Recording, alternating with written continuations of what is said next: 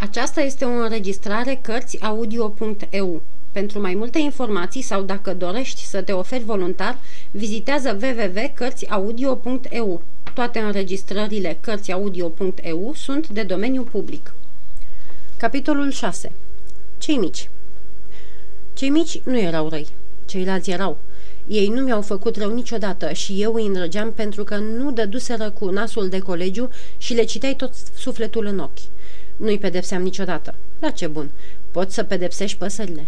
Când piuiau prea tare, strigam doar atât. Liniște! Și, din clipa aceea, colivia mea cu păsărele tăcea fie măcar și pentru 5 minute. Cel mai mare din clasă avea 11 ani. 11 ani, vă dați seama? Și grăsunul serier, care se lăuda că îi mâna de la spate cu nuiaua. Eu nu-i mânam cu nuiaua. Mă străduiam să fiu mereu bun, asta era tot. Uneori, când erau foarte cuminți, le spuneam o poveste. O poveste. Ce bucurie! Repede, repede își închideau caietele și cărțile. Călimările, liniile, tocurile, toate erau aruncate la grămadă în fundul pupitrelor. Pe urmă se așezau cu brațele încrucișate pe bancă, deschideau ochii mari și ascultau. Invetasem, special pentru ei, cinci sau șase povestiri fantastice. Debuturile unui greier, necazurile lui Rică Iepurică, etc. Pe atunci, ca și acum, bunul La Fontaine era sfântul meu preferat din calendarul literar, iar istorioarele mele nu erau altceva decât reluarea fabulelor sale. Numai că adăugam în ele și câte ceva din propria mea poveste. Era vorba întotdeauna de un biet greiere silit să-și câștige existența precum piciul și de o gărgăriță care lipea la cartoane plângând, asemenea lui Eiset Jacques. Asta îi distra teribil pe puști, ba chiar și pe mine. Din nefericire, domnul Vio nu înțelegea deloc acest fel de distracție. De trei sau patru ori pe săptămână, teribilul om cu chei făcea o inspecție prin colegiu ca să verifice dacă totul decurgea conform regulamentului. Dar, într-una din zilele acelea, a picat în ora noastră de studiu exact peste momentul cel mai dramatic al poveștii cu Rică Iepurică. Văzându-l intrând pe domnul Vio, toată clasa a tresărit. Micuții se uitau unul la altul înspăimântați. Povestitorul s-a oprit brusc, iar iepurașul Rică a rămas încremenit, cu o lăbuță în aer și cu urechile ciulite de spaimă. În picioare, în fața catedrei, zâmbitorul domn Vio a aruncat o privire lungă și mirată asupra băncelor goale. Nu spunea nimic, dar cheile lui zornăiau fioros. Zang, zang, zang. Adunătură de neisprăviți. Va să zică, nu se mai lucrează aici. Am încercat, tremurând tot, să liniștesc cheile acelea îngrozitoare. Copiii au muncit mult zilele astea, am băiguit eu. Doream să-i răsplătesc, povestindu-le o mică istorioară. Domnul Vio nu mi-a răspuns. A făcut o plecăciune zâmbind și a mai zornăit încă o dată cheile.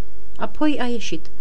Seara, în pauza de la ora 4, a venit la mine și mi-a înmânat, mereu zâmbitor și fără să vorbească, caietul cu regulamentul deschis la pagina 12 îndatoririle pedagogului față de elevii săi. Am priceput că nu mai trebuia să le spun povești și nu le-am mai spus niciodată. Câteva zile, micuții mei elevi au fost tare amărâți. Le lipsea iepurașul rică și mă durea sufletul că nu li-l puteam da înapoi. Dacă ați ști ce mult îmi plăcea de puștii aceea, nu ne despărțeam niciodată. Colegiul era împărțit în trei sectoare distincte, pentru cei mari, mijlocii și cei mici. Fiecare sector își avea curtea lui, dormitorul lui și clasa lui.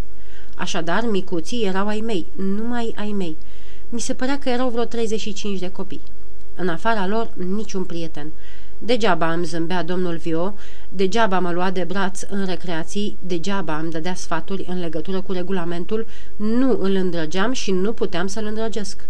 Cheile lui îmi produceau prea multă frică. Pe director nu-l vedeam niciodată. Profesorii îl disprețuiau pe pici și îl priveau de sus. Cât despre colegii mei, simpatia pe care părea să-mi arate omul cu cheile m-a îndepărtat de ei. De altfel, din ziua în care fusesem prezentat sub ofițerilor, n-am mai călcat pe la cafeneaua Barbet și asta nu-mi puteau ierta oamenii aceia. Nu era unul, începând de la portarul Casani și până la maestrul de scrimă Roger, care să nu fie împotriva mea.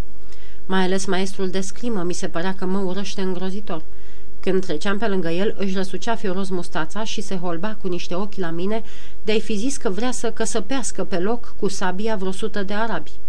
Odată i-a spus lui Casani, în gura mare, privind spre mine, că nu-i plac spionii. Casani n-a zis nimic, dar am citit pe fața lui că nici lui nu-i plăceau. Despre ce spioni vorbeau ei acolo? M-am tot gândit după aceea. În fața acestei antipatii generale m-am resemnat plin de curaj. Pedagogul mijlociilor împărțea cu mine o cămăruță la etajul al treilea sub pod. Acolo mă refugiam în timpul orelor de clasă și cum colegul meu își petrecea mai tot timpul la cafeneaua Barbet, camera mi aparținea. Era cămăruța mea, era acasă la mine. Imediat după ce intram, încuiam ușa de două ori, îmi târam cufărul, nu erau scaune în camera mea, până în fața unui birou pătat cu cerneală și plin de inscripții făcute cu briceagul, îmi puneam toate cărțile deasupra și la lucru. Era primăvară atunci. Când ridicam capul, vedeam cerul atât de senin și copacii cei mari din curte plini deja de frunze. De afară nu răzbătea niciun zgomot. Din când în când, vocea monotonă a vreunui elev recitindu-și lecția, exclamația vreunui profesor furios, o ceartă de vrăbii plin frunziși, apoi totul se cufunda în tăcere, colegiul părea că doarme. Dar el, piciul, nu dormea. Nici măcar nu visa, ceea ce e un mod plăcut de a dormi. Lucra, lucra într-una, îndopându-se cu greacă și latină de-i pleznea capul. Uneori, în toiul muncii lui istovitoare, un deget misterios bătea la ușă. cine e acolo?" Sunt eu, Muza, vechea ta prietenă, femeia din caietul roșu. Deschidem repede, piciule." Dar piciul se ferea să-i deschidă. Chiar despre Muza era vorba pe legea mea. La naiba cu caietul roșu. Pentru un moment, important era să facă mai multe lecții de greacă, să-și ia licența, să fie numit profesor și să reconstruiască cât mai repede un cămin frumos, cu totul nou, pentru familia Eiset. Gândul că munceam pentru familie îmi dădea curaj și îmi făcea viața mai dulce. Până și camera mea devenea mai frumoasă. Oh, mansardă, dragă mansardă, ce clipe minunate am petrecut între cei patru pereți ai tăi, ce bine lucram acolo, ce grozav mă simțeam. Dacă aveam câteva ceasuri bune, aveam și unele rele. De două ori pe săptămână, duminica și joia, trebuia să merg cu elevii la plimbare. Asta era un calvar pentru mine. De obicei, mergeam la Poiană, o pajiște mare care se întindea ca un covor la poalele muntelui, la vreo jumătate de leghe de oraș. Câțiva castani uriași, trei-patru cârciumioare văruite în galben, un izvor vioi care alerga prin iarbă, făceau locul acela încântător și plăcut la vedere. Cele trei grupe veneau pe drumuri diferite. Odată ajunse acolo, se adunau sub supravegherea unui singur pedagog și acela eram întotdeauna eu. Cei doi colegi ai mei se duceau la cârciumile din apropiere, unde erau cinstiți de elevii mai mari și cum nu mă invitau niciodată, rămâneam să păzesc elevii. Cumplită meserie în locurile acelea frumoase. Ar fi fost atât de bine să te întinzi în iarba verde la umbra castanilor, să te lași amețit de mirosul de cimbrișor ascultând susurul izvorului. Eu, în loc să mă bucur de asta, trebuia să supraveghez, să țip, să pedepsesc. Aveam tot colegiul pe mână. Era îngrozitor. Dar și mai îngrozitor decât supravegheatul elevilor în poiană era să traversez orașul cu divizionul meu, cu divizionul celor mici. Celelalte grupe mergeau încolonate frumos și băteau talpa ca niște adevărați infanteriști. Se simțea disciplina și ritmul tobei. Ei, micuții mei, nu înțelegeau nimic din toate lucrurile astea frumoase. Nu păstrau rândul, se țineau de mână și sporovăiau tot timpul. Degeaba țipam la ei, păstrați distanța. Nu înțelegeau și mergeau tot aiurea. Eram destul de mulțumit de capul coloanei. Acolo îi așezasem pe cei mai mari, mai serioși, care purtau tunică. Dar la coadă, ce harababură, ce dezordine! O ceată de copii nebunatici cu părul zburlit, cu mâinile murdare și pantalonii numai zdrențe. Nici nu îndrăzneam să mă uit la ei. Desinit in piscem, îmi spuneau referitor la asta surzătorul domn Vio, spiritual uneori. Adevărul era că elevii din coada coloanei arătau jalnic. Înțelegeți, deci, stânjeneala cu care mă arătam pe străzile Sarlandului, însoțind un asemenea alai, mai ales duminica. Clopotele dângăneau, străzile erau pline de lume. Întâlneai domnișoare de pension care se duceau la biserică, modiste cu bonete roz, domni eleganți în pantaloni gri perle. Trebuia să treci prin toată mulțimea asta într-o haină jerpelită și cu o grupă caragioasă. Ce rușine! Dintre toți acești drăcușori zburliți pe care îi plimbeam de două ori pe săptămână în oraș, unul mai ales, un semi-intern, mă exaspera cu urățenia și ținuta lui îngrozitoare. Închipuiți-vă o piticanie dezgustătoare, un avorton atât de mic încât era de-a dreptul ridicol. Disgrațios, murdar, nepieptănat, îmbrăcat ca vai de lume, puțin de-ți muta nasul din loc, mai avea pe deasupra și picioarele oribil de strâmbe. Nu cred că a mai figurat vreodată în fișele universității un asemenea elev dacă o astfel de creatură putea fi numit elev. Făcea de râs toată școala. Eu personal aveam ciudă pe el.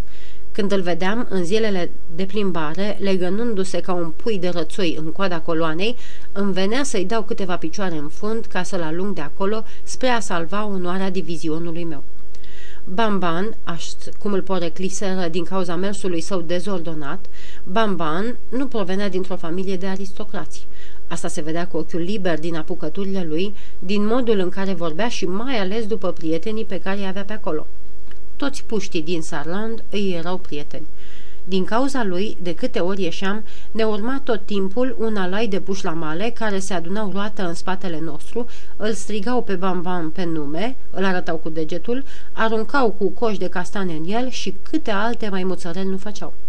Micuții mei se distrau grozav, dar pe mine nu m-a amuzat deloc și, în fiecare săptămână, îi trimiteam directorului rapoarte detaliate despre elevul Bamban și numeroasele neajunsuri pe care le provoca prezența lui. Din păcate, rapoartele mele rămâneau fără răspuns și eram în continuare nevoit să mă arăt pe străzi în compania domnului Bamban, care ajunsese mai murdar și mai crăcănat ca niciodată. Într-una dintre duminici, o zi de sărbătoare foarte însorită, mi-a venit la plimbare într-un asemenea hal încât am rămas toți îngroziți. Nu vă puteți imagina ceva asemănător. Avea mâinile negre, pantofii fără șireturi, noroi până și în creștet, aproape că nu mai avea pantaloni, ce să mai, un monstru. Mai amuzant era faptul că se vedea că fusese aranjat frumos înainte de a mi-l trimite. Părul, pieptănat mai frumos decât de obicei, îi stătea încă întins de la pomadă, iar nodul cravatei avea un nu știu ce în care se simțeau degetele mamei. Dar erau atâtea băltoace până la colegiu. Și Bamban le încercase pe toate. Când am văzut că intră în rând cu ceilalți, liniștit și zâmbitor, ca și cum nimic nu s-ar fi întâmplat, am făcut un gest de scârbă și indignare. Am strigat la el, pleacă de aici! Bam credea că glumesc și continua să zâmbească. Se credea foarte frumos în ziua aceea. I-am strigat încă o dată. Pleacă de aici! Hai! M-a privit cu un aer trist și supus, iar ochii lui mă implorau. Am fost necruțător și grupa a pornit la drum, lăsându-l singur, nemișcat, în mijlocul străzii. Am crezut că am scăpat de el pentru toată ziua, când, la ieșirea din oraș, am auzit râsete și șușoteli în spatele coloanei. Am întors capul. La patru-cinci pași în urma noastră, Bam venea cu un aer grav după coloană. Măriți pasul, le-am spus celor doi din față. Elevii au priceput că era vorba să îi se joace o farsă lui Bamban și au pornit toți într-un ritm nebun. Din când în când se mai întorceau să vadă dacă Bamban putea să urmeze și râdeau văzându-l departe, mic cât pumnul, alergând prin praful drumului printre negustorii de dulciuri și limonadă. Ehei, turbatul ăsta a reușit să ajungă la poiană aproape în același timp cu noi, doar că se îngălbenise la față de la oboseală și ștârâia picioarele de teapu Camila. M-am înmuiat și, puțin rușinat de cruzimea mea, l-am chemat cu blândețe lângă mine. Purta o cămășuță decolorată în carouri roșii, cămășuța piciului pe când era la colegiul din Lyon. Am recunoscut imediat cămășuța aceea și mi-am zis în sinea mea, nenorocitule, nu mai ai niciun pic de rușine. Păi, cel cu care te distrezi chinuindu-l aici, ești chiar tu, piciul. Și, înlăcrimat pe dinăuntru, am început să-l iubesc din toată inima pe acest dezmoștenit al sorții. Bamban s-a așezat pe pământ din cauza picioarelor care îl dureau. M-am așezat și eu lângă el. I-am vorbit. I-am cumpărat o portocală. Aș fi vrut să-i spăl picioarele. Din ziua aceea, Bamban a devenit prietenul meu. Am aflat multe lucruri înduioșătoare despre el. Era fiul unui potcovar care, auzind în stânga și în dreapta de binefacerile învățăturii, se propădea muncind, bietul om, ca să-și țină copilul semi-intern la colegiu. Dar, vai, Bamban nu era făcut pentru colegiu și nu-i folosea deloc. În prima zi de școală îi se dăduse să facă un model de bastonaș, spunându-i se fă niște bastonașe. Și după un an, Bambam făcea tot bastonașe. Și ce bastonașe, Doamne Dumnezeule, strâmbe, șchioape, murdare, bastonașe de Bambam. Nimeni nu se ocupa de el. Nu făcea parte dintr-o clasă anume. În general, intra în cea pe care o vedea deschisă. Într-o zi a fost descoperit pe cale să-și facă bastonașele într-o clasă care avea filozofie. Ciudatele bamban ăsta. Mă uitam uneori la el în timpul orelor de studiu, cum sta plecat peste caiet, transpirând, gâfâind, scoțind limba, ținându-se de toc cu toată mâna și apăsându-l din răsputeri, de parcă ar fi vrut să străpungă banca. La fiecare bastonaș muia tocul în cerneală și, la fiecare capăt de rând, își trăgea limba în gură și se odihnea frecându-și palmele. Bamban muncea cu și mai multă plăcere acum că eram prieteni. Când termina o pagină, se grăbea să urce în patru labe la catedră și, fără o vorbă, își așeza capotopera dinaintea mea. Îl mângâiam ușor pe obraz, spunându-i, e foarte bine. Era ură din partea mea, dar nu vroiam să-l descurajez. De fapt, puțin câte puțin, bastonașele începuseră să se mai îndrepte, penița arunca mai puțină cerneală, iar caietele erau mai puțin pătate. Cred că aș fi reușit să-l învăț câte ceva, dar soarta ne-a despărțit. Pedagogul celor de vârstă medie părăsi colegiul. Cum se apropia sfârșitul anului școlar, directorul nu mai vrut să angajeze pe altcineva. Un retorician cu barbă fu instalat ca pedagog la cei mici, iar eu trecui la orele de studiu ale elevilor mijlocii. Asta mi s-a părut o catastrofă. Mai întâi, mijlocii mă înfiorau. I-am văzut în zilele de poiană și gândul că urma să trăiesc cu ei îmi strângea inima. Apoi eram nevoit să-i părăsesc pe cei mici, la care țineam atât de mult. Cum o să se poarte cu ei retoricianul cu barbă? Ce o să se facă bambam? Eram de-a dreptul mâhnit. Și celor mici le părea rău că plec. În ultima zi de studiu a fost un moment emoționant atunci când a sunat clopoțelul. Au vrut cu toții să mă îmbrățișeze. Unii, vă asigur, mi-au spus chiar și câteva cuvinte frumoase. Și Bambam? Bambam nu spunea nimic. Doar pe când ieșeam s-a apropiat de mine, roșu, tot în obraj, și mi-a pus în mână, solemn, un superb caiet de bastonașe pe care le desenase special pentru mine. Bietul Bambam.